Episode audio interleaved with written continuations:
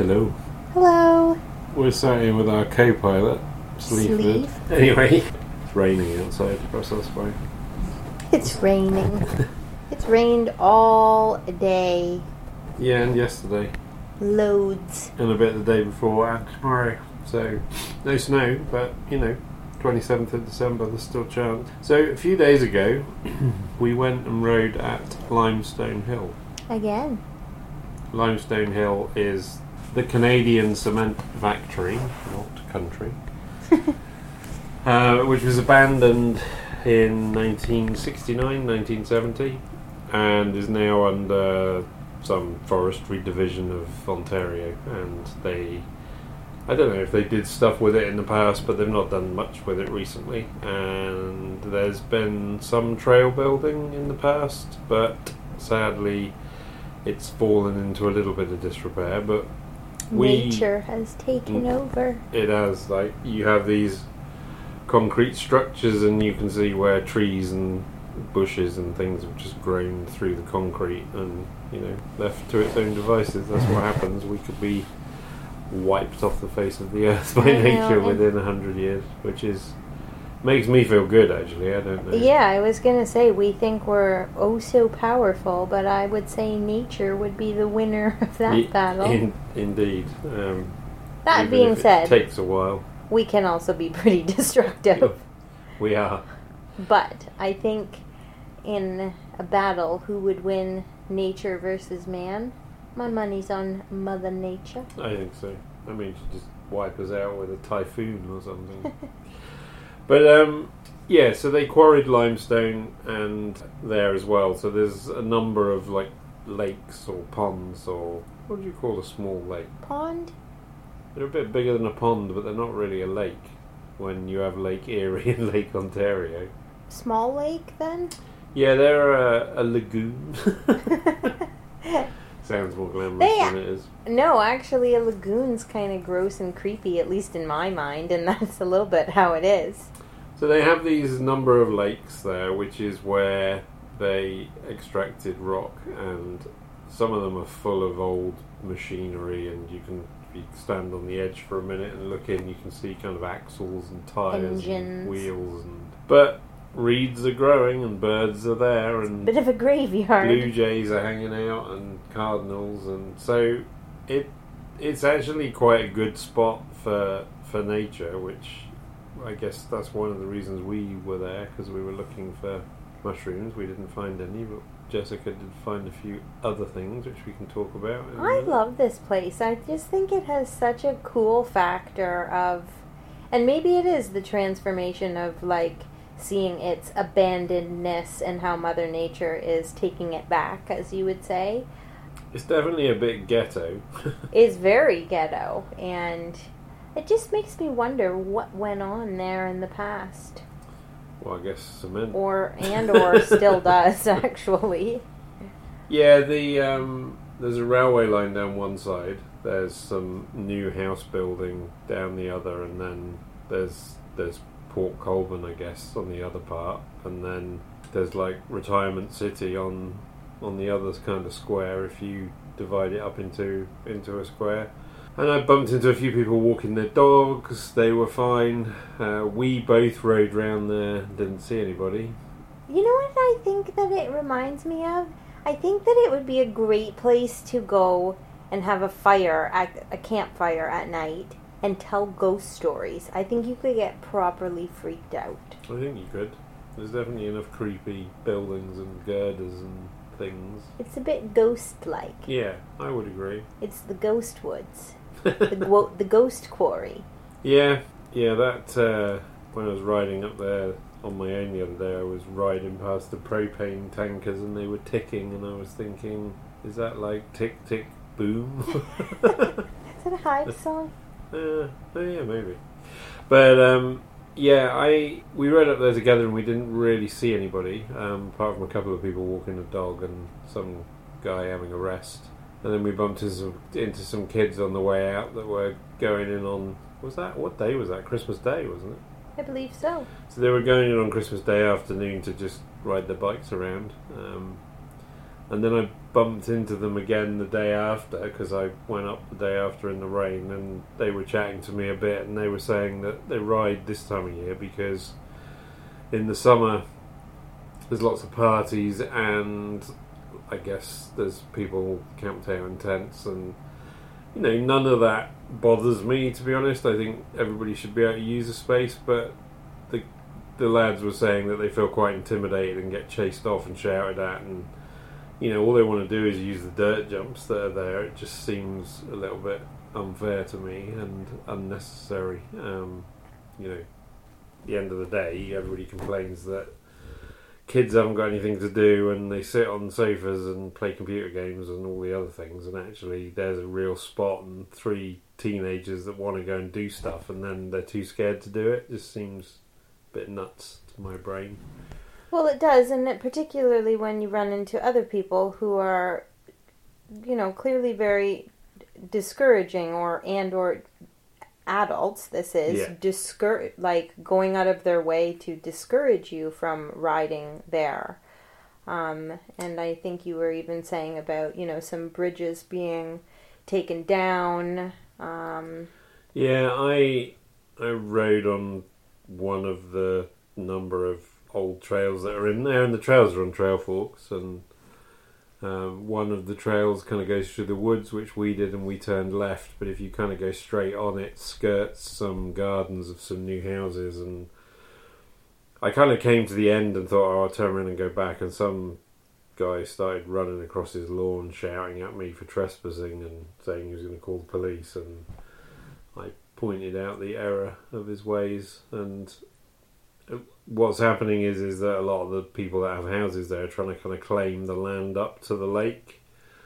And then they don't want people walking around there or riding around there so then they've basically taken out all the boardwalks and kind of destroyed them. So you'd have to get wet feet basically um, or they're just too sketchy to ride because they've sort of set fire to bits of them and it's just such a shame that someone put a lot of effort into building some pretty cool trails and now you know they've all been kind of wrecked even that flooded area we walked you know we where you walked it's like somebody's even taken all those out so you can't yeah, there was more bridges last time. yeah, it's uh, it's a bit nuts, really. I don't, I don't. I mean, I do understand, but it's the uh, it's the small-minded, short-sighted, like not in my backyard approach. And then when those same kids start breaking into your garage and throwing bricks through your window, start complaining, saying, "Well, why haven't they got anything else to do?" And it's like, "Because you took all their trails away. and That's why." And that's the the long-winded point that we're trying to get at right there. Uh, is is just that. Yeah, um, and I'm not one to just complain about it and do nothing about it. So I have contacted a few of the like kind of local organisations to see if anybody's up for doing a bit of trail building and seeing if we can maybe reclaim it. But Jessica and I have got another project starting in April, and if we get some willing trail builders from that, I might bring them in, and um, we might, you know, reinstate some of these trails. Even if it takes ten goes and they keep getting destroyed, I'll keep rebuilding them.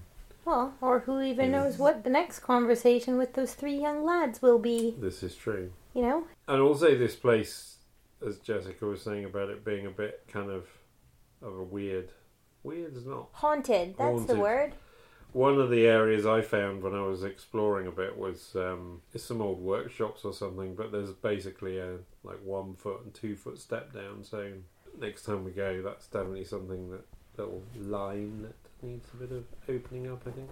Um, There's lots of just cool old junk around that could be turned into some sweet little features. yeah, and lots of stone. Like so much. I so. found one little area where there's all these boulders in the like just in the trees and boulders that would take two people to lift and some boulders that would take machinery to move like you could build step downs and step ups and all the stuff that you know mountain bikers really want it would and even though there's not a lot of elevation in there it would be a great place place to practice you know like, Definitely. and nobody bothers you. Like I don't think anybody cares what you do in there um, until they build houses on it. But you know they've not started that yet. So just a great little sweet inner city bush pocket Yeah. of rocks and woods Yeah, and and a, a lagoon. yeah, and a good place to learn skills. It's like it's got enough sketchiness that it a good place if you're a bit new or you know ride around there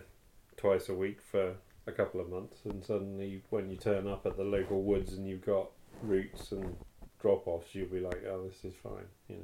Def- I I would not disagree with that. Yeah so, and then you had a little bit of success in your uh, well riding. You did fine. I mean, you know, we're still working our way through your uh, rehabilitation, and by now we thought we'd be on fat bikes, but we're not. We're still riding normal mountain bikes, which is kind of excellent.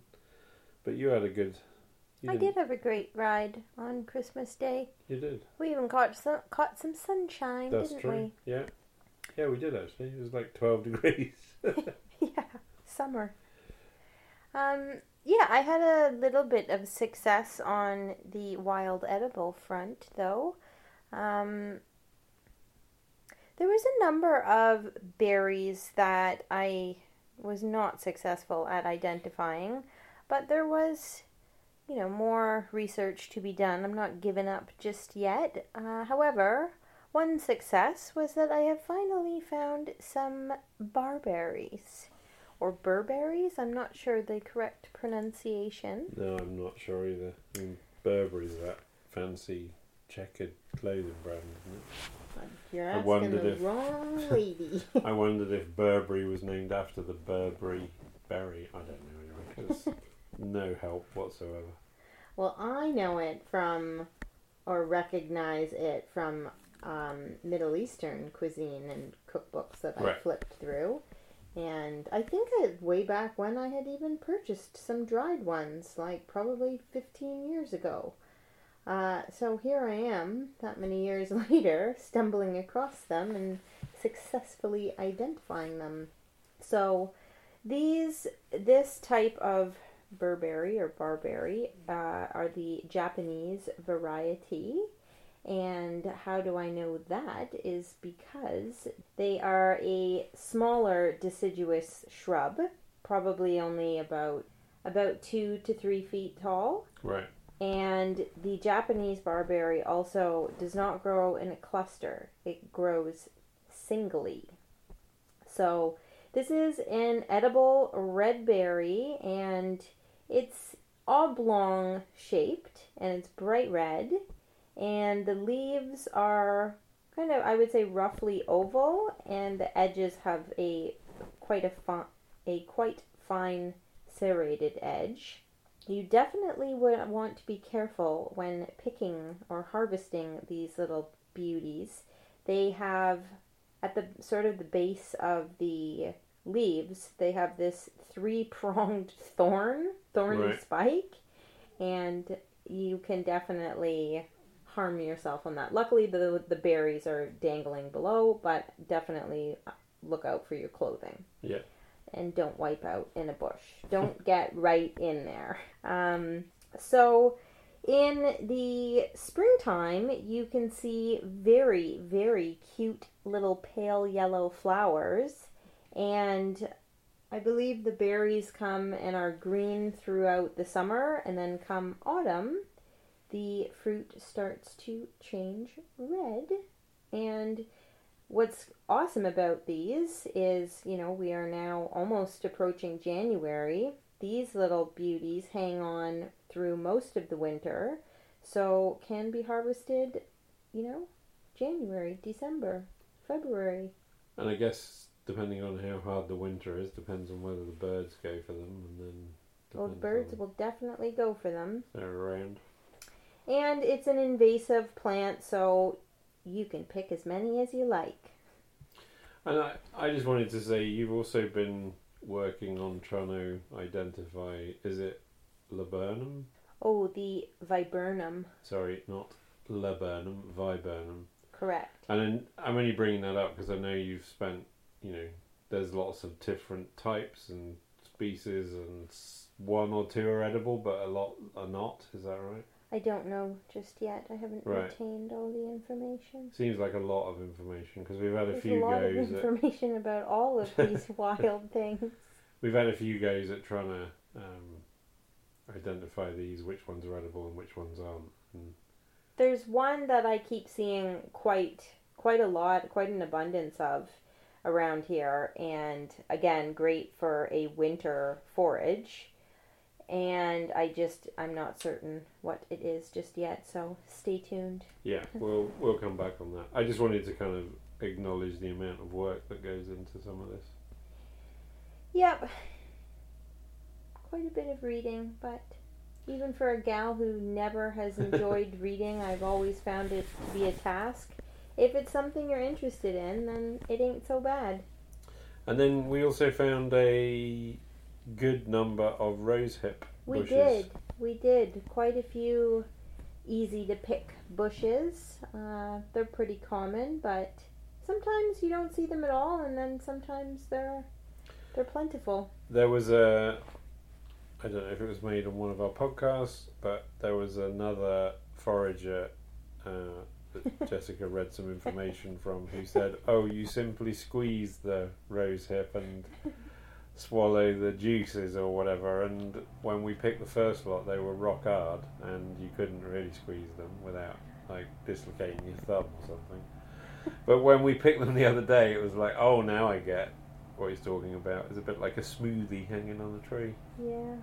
But then I also did learn that the little hairs in there you really do not want to consume, so I don't know what that person was talking about. No, and the little hairs. When I was a kid, we'd uh, we'd wait for them. So when they dry, when they sun dry, so they go beyond the state they're in now. We used to um, break them up into like a handful of them and put them down each other's shirts on our way to school because it was like itching powder, Exactly. like kids. Well, you just shared that one with Yeah. everyone. So, but you got to get it right, otherwise you just have a red squidgy mess. So. Yeah, and they do make a bit of a red squidgy mess. But one, I'll share one of the ways that I have been very simply enjoying them is that uh, I did post a recipe. I did make a proper syrup out of them that I was adding to my my sody, my sody pop. Yeah, that was pretty good actually. I do like the bubbly water, and I'm always adding a little this or that to make it a bit more interesting.